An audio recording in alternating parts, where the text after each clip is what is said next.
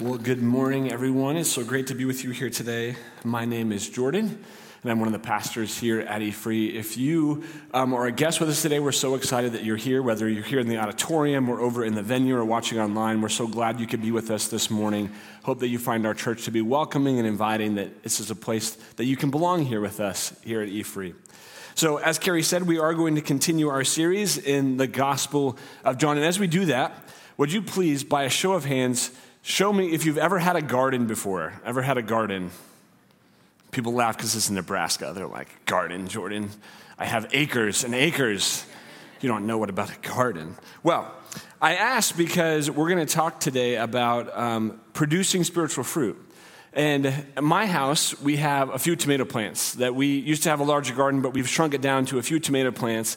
And it amazes me how much plants grow and do all on their own without any coaching or any help that you know you provide the proper atmosphere the proper environment for the plants and they grow. Like we, we bought these tomato plants from the greenhouse. We cleared some ground we planted them tried to pull the weeds back. We make sure they get sunlight and water and then they grow and they grow and they start producing tomatoes. And i have to like tell them like all right i want you to grow to be about this tall.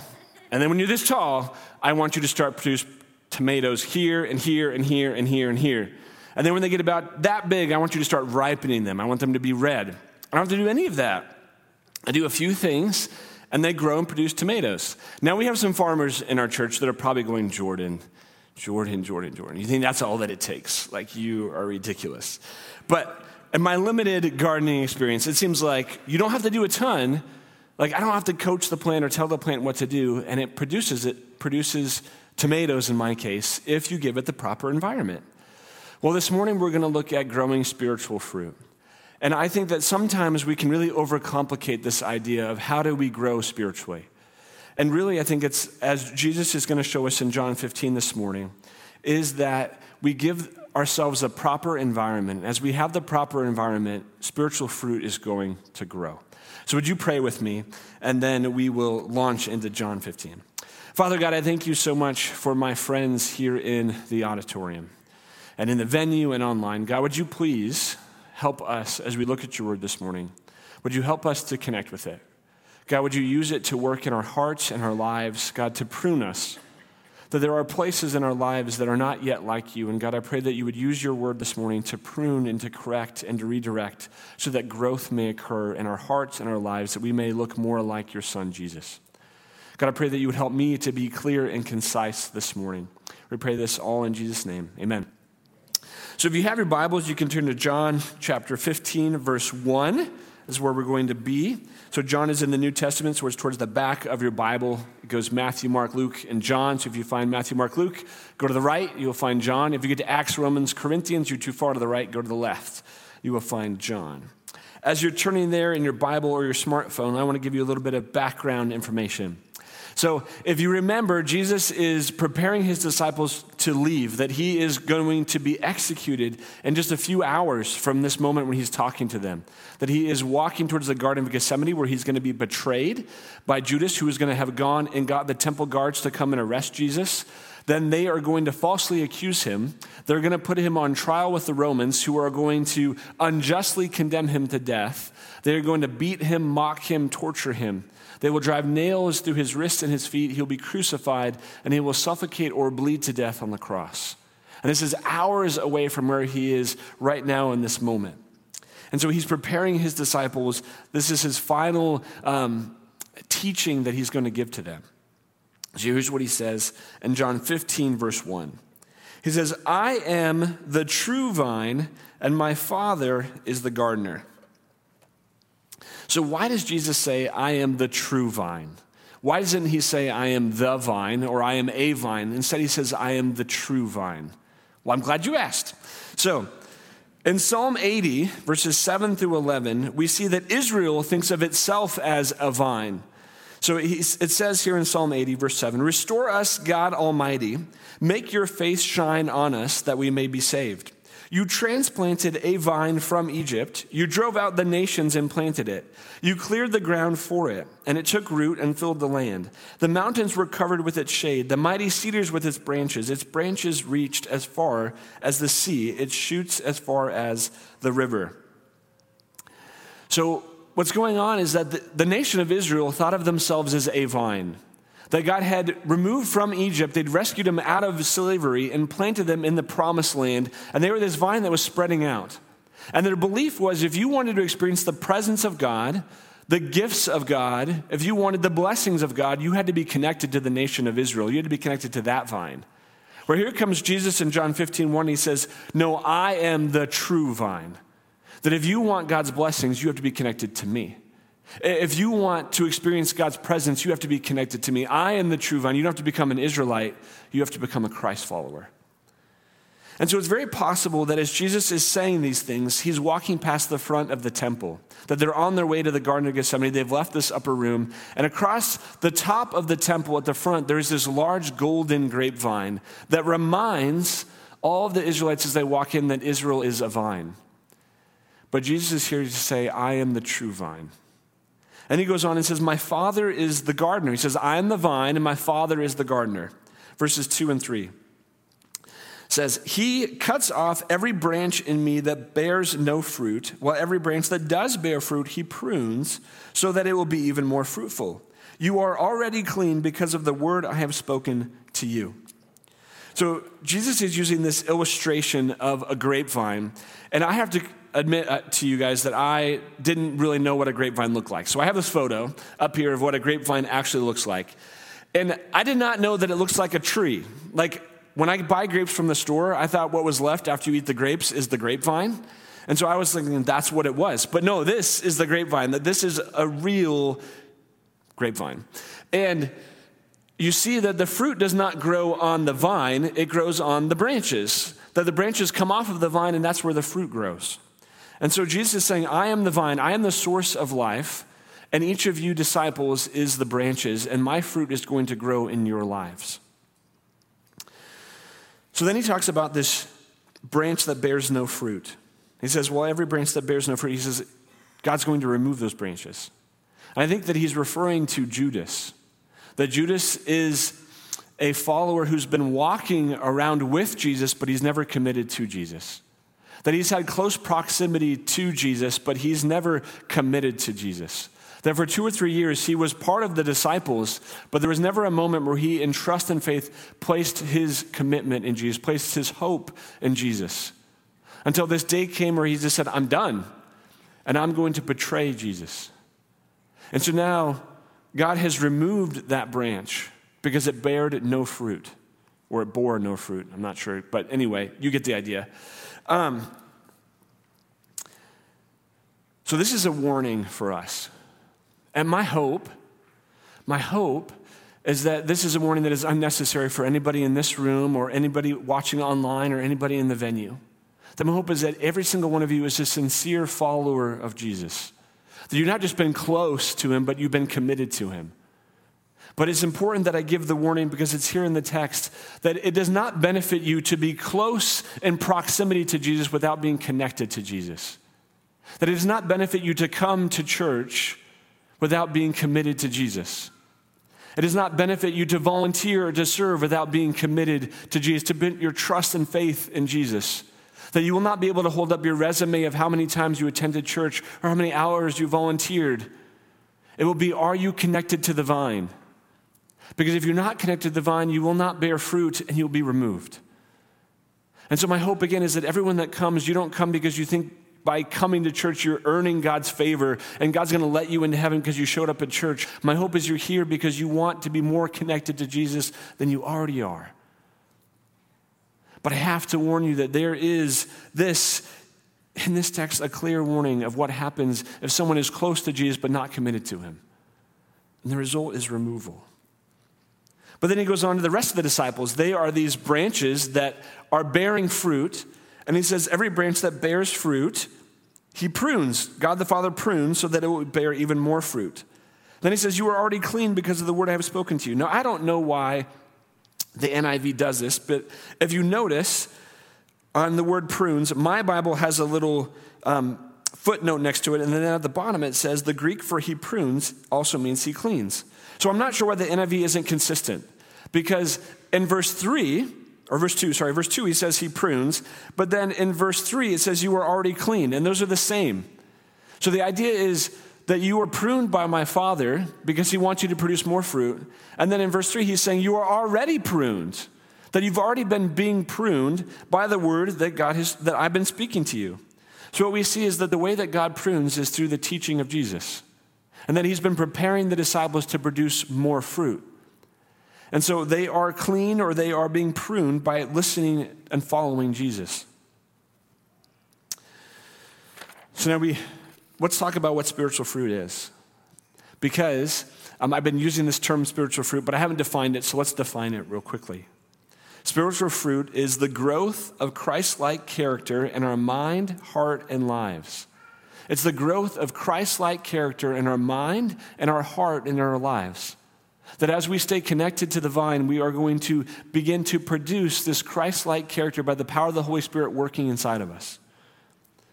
So Galatians 5 22 and 23 says, But the fruit of the Spirit is love, joy, peace, forbearance, or, or, or patience, kindness, goodness, faithfulness, gentleness, and self control. Against such things there is no law. That the fruit of the Spirit is these things produced inside of us. This is the spiritual fruit we're talking about being produced this morning. So now we go back to verses 4 and 6, 4 through 6. Remain in me as I also remain in you. No branch can bear fruit by itself.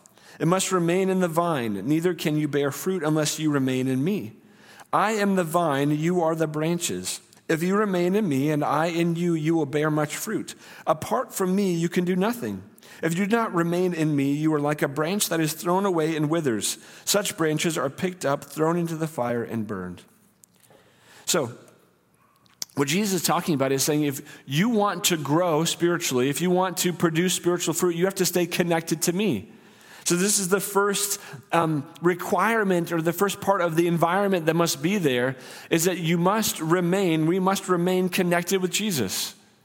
That He is the vine. That as we saw in that photo, the vine is what gives life to the branches, and the branches then produce the fruit. And so, if the branches are removed, it's not going to produce any fruit. If I go to my tomato plant and I cut one of the branches coming off it or one of the vines coming off of it, it's not going to produce anything. That I put it on my deck and then it doesn't produce, I'm not going to go out and yell at it and go, What are you doing? Why are you not producing fruit? Why are you not producing tomatoes? Like you understand, it has to be connected to the vine. And he says, in the same way, if you want to produce fruit, you have to remain connected to me. So it is necessary for us to stay connected. So, how do we do that? How do we stay connected with Jesus? So there are two things that I think are going to be there for everybody, and there are some other things that are going to be there for certain people. So the first two that are going to be there for everyone one is Bible intake. There is going to be in everybody who's growing, remaining connected to Jesus, there is some form of intaking of the Bible. That it might be you reading it on your own, it might be someone reading it to you, or it might be re- listening to an audio Bible, but it's some form of Bible intake because this is how God reveals himself to us that God has chosen to reveal himself through his word. And this is how he prunes, this is how he corrects, but this is how he teaches. This is how he shows us who he is, how he shows us what the world around us is supposed to be like, how we're supposed to live in that world, how we should think, act, love. All those things comes from the word. And so we have to be intaking that word in some shape or form. But again, how we do that might look different for each of us. Now, the second piece is prayer.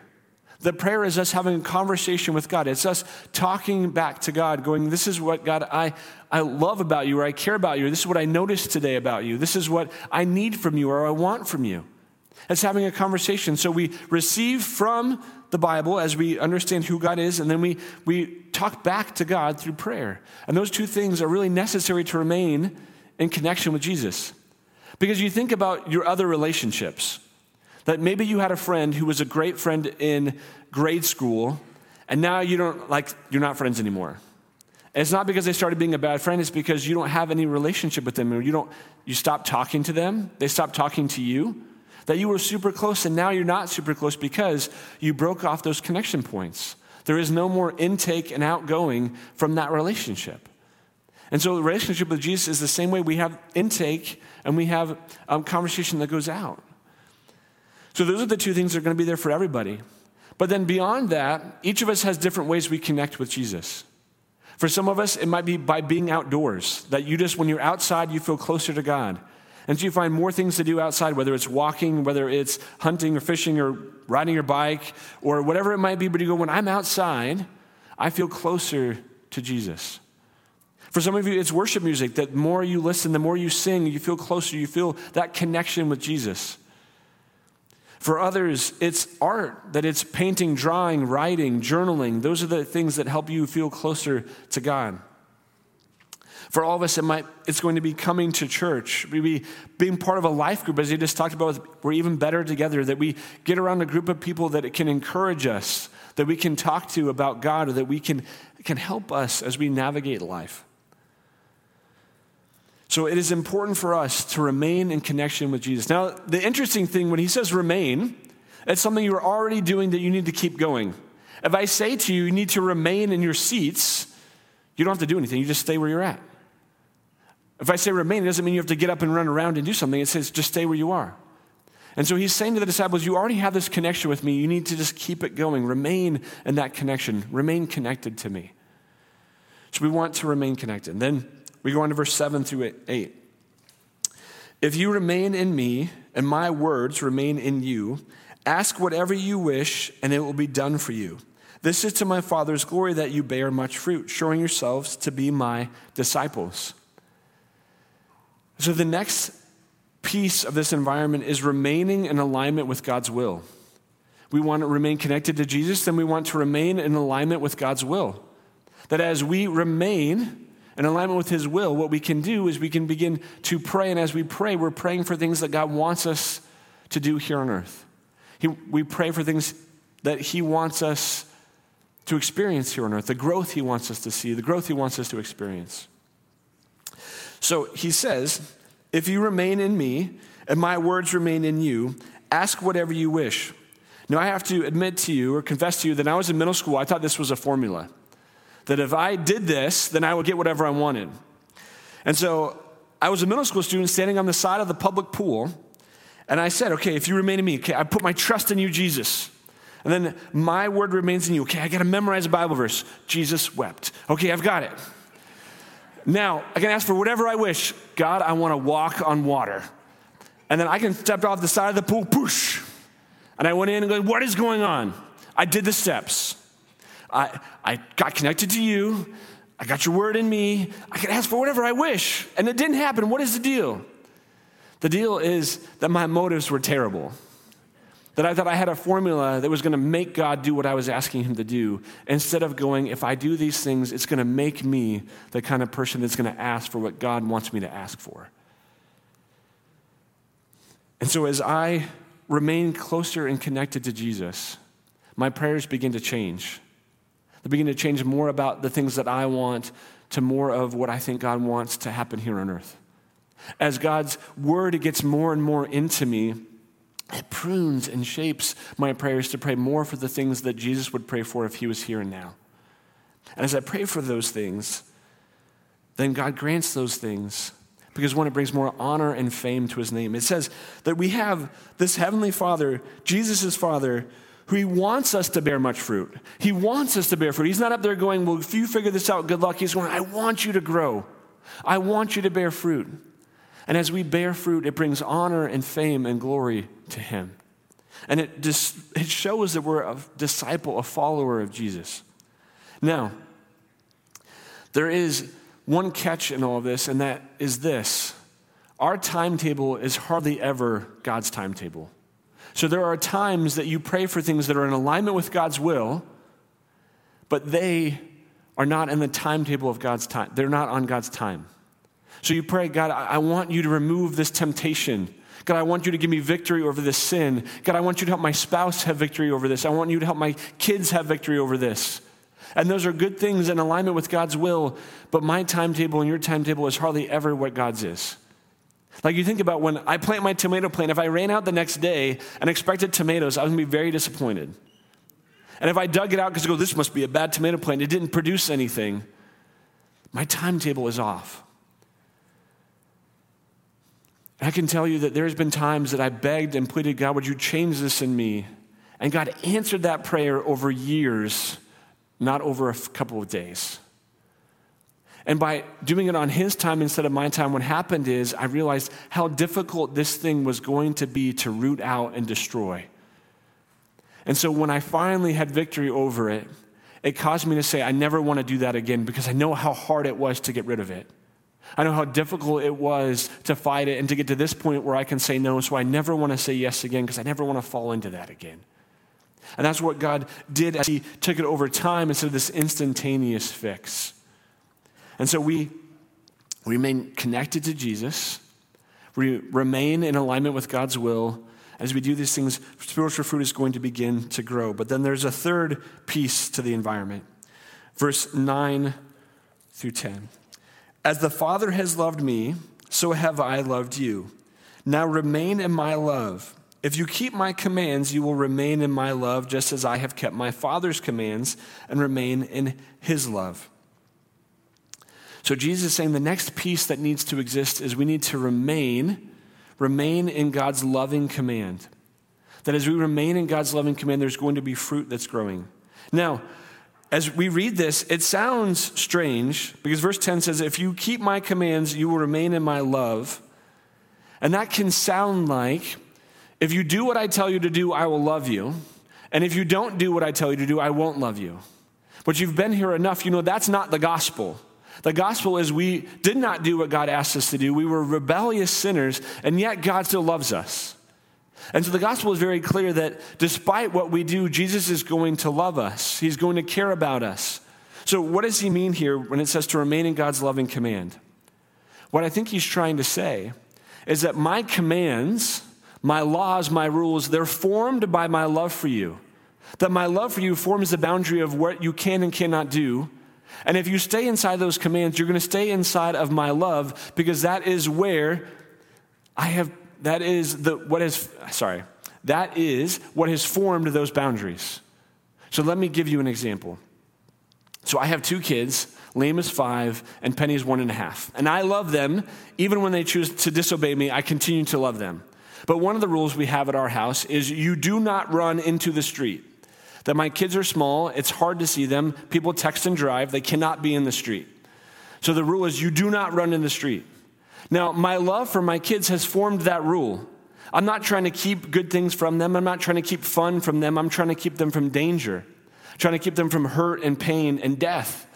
And so my love has formed this boundary of the street and saying, You do not run into the street. As long as they obey that command, they're staying inside of my love that has been created through that command. If they go outside of that command, they will no longer benefit from the love that has formed that command. And I think that's what Jesus is saying. He's saying, My commands, they're formed out of my love. They're, the boundaries I have placed are formed out of my care for you. I'm not trying to keep good things from you. I'm not trying to keep joy or happiness from you. I'm trying to keep pain and suffering from you. And so, if you remain inside of my commands, you will remain inside of the love that formed those commands, and you will experience growth. But if you choose to go outside of that, I will continue to love you, but you will not benefit from any of the love that formed that command. So we need to remain in God's loving command. So we remain connected to Jesus, we remain in alignment with God's will, and we remain inside of God's loving command. And then we get to the final verses here, verses 11 through 17 says, I have told you this so that my joy may be in you and that your joy may be complete. That his purpose in saying these things, to stay connected to him, to stay in alignment with his will, to stay inside of his commands, is for our joy. That he wants us to experience joy. And this is where it's found. That you go outside of that, you're not, you might have short glimpses of fun, but what you have is lifetimes of consequence. So he says, stay inside of these things and you experience my joy. Verse 12, my command is this love each other as I have loved you. So, this is the command he wants us to do is to love each other. And he qualifies it as I have loved you. As I loved you, that's how I want you to go and love other people. Verse 13, greater love has no one than this to lay down one's life for one's friends. This is not a hypothetical for Jesus. This is not a, if the, a moment arises, this is an hour's, I will do this for you. An hours, I will show you my great love for you by laying down my life for you, my friends. Now, for us, there may be a moment we literally lay down our lives. We literally push someone away from a car. We literally stand in front of something. We do that. But most likely, it will be a daily dying to self, a daily act of saying, I'm going to love you and I'm going to die to myself. That I'm going to care for you and I'm going to die to myself. 14, you are my friends if you do what I command. Now, again, it's not that I don't love you, I don't care about you, I won't call you my friend if you don't do what I say, but if we don't do what he says, we become rebels. We're no longer friends, we're, rebe- we're we are rebels.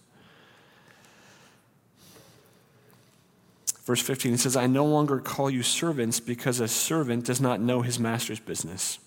Instead, I have called you friends, for everything that I learned from my Father I have made known to you. Says, Everything that God told me, I have shared with you.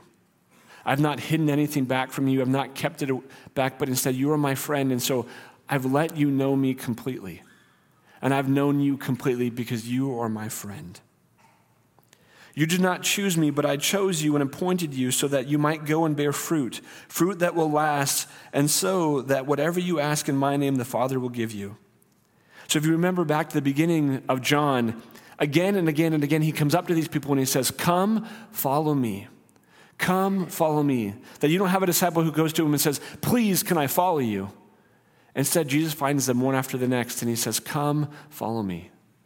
And for each of us in this room, Jesus has said, Come, follow me. That he offered us, we didn't go to God and say, God, hey, I know that there's this, I, I, I really like to be in a relationship with you. Would you please send your son?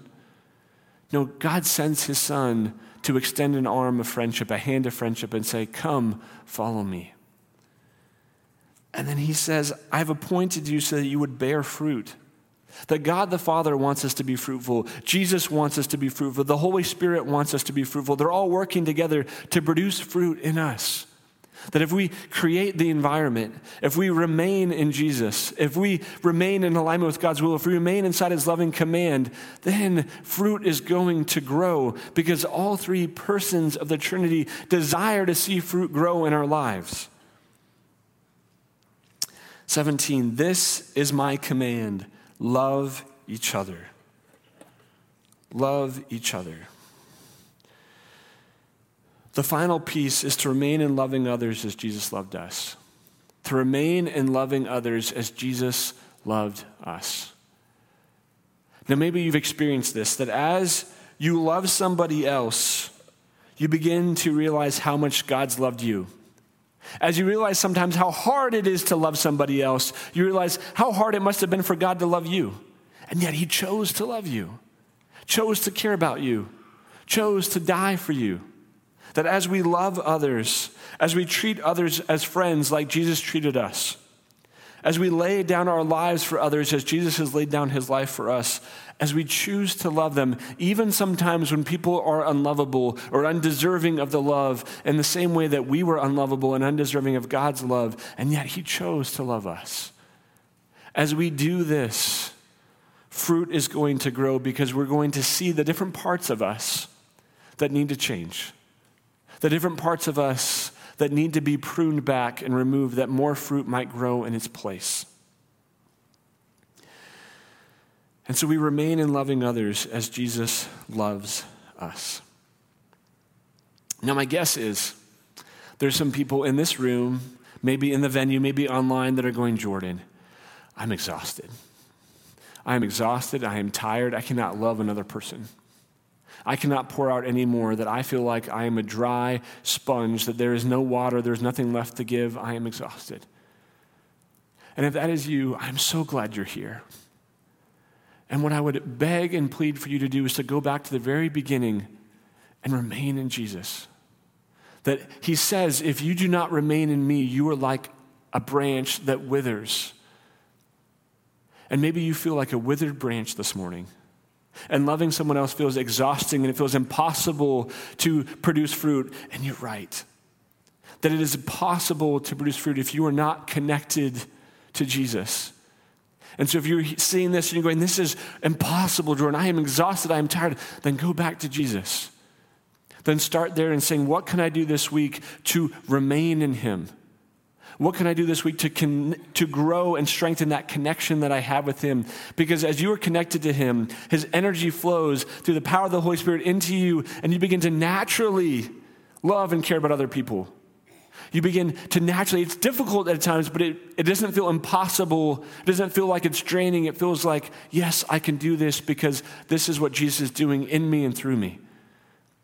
That as you remain in alignment with God's will, you be, pray for things and sometimes it's just for perseverance. It's God, would you help me to continue to love this person that is so hard to love, that I'm so frustrated with, that I'm so exhausted by? Would you help me to love them? God, would you help me to obey this command that right now it seems like there is so much better outside of this command? God, would you help me to instead to trust that you are good, that you put this boundary there for my good? Would you help me to stay inside of this? Would you help me to experience your presence and your nearness, that I would experience the blessing of being connected to you? And then, as those things are in place, we'll begin to naturally love others.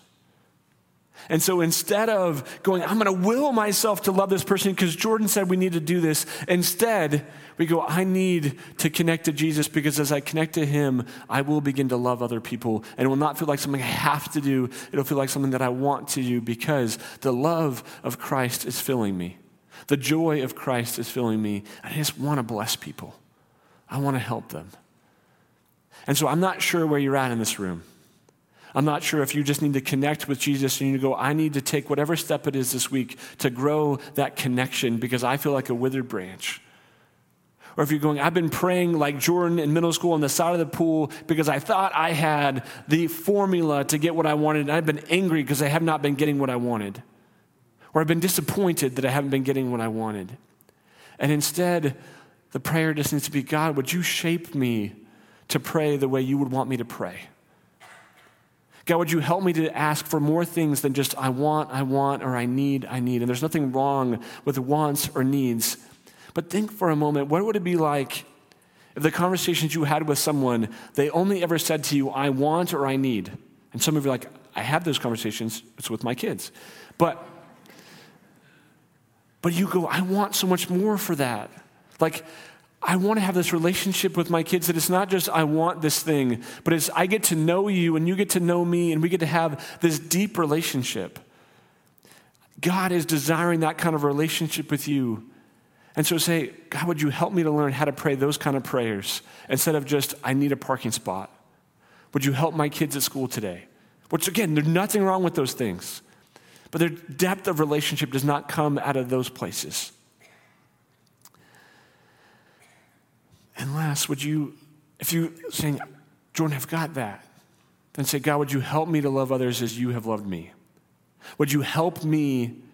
Would you help me to see the people who need loved? Would you help me to walk towards them and to love them and care for them the way that you would love and care for them, the way you have loved and cared for me? Would you pray with me? Father God, God, we need your help. God, we are the branches and you are the vine.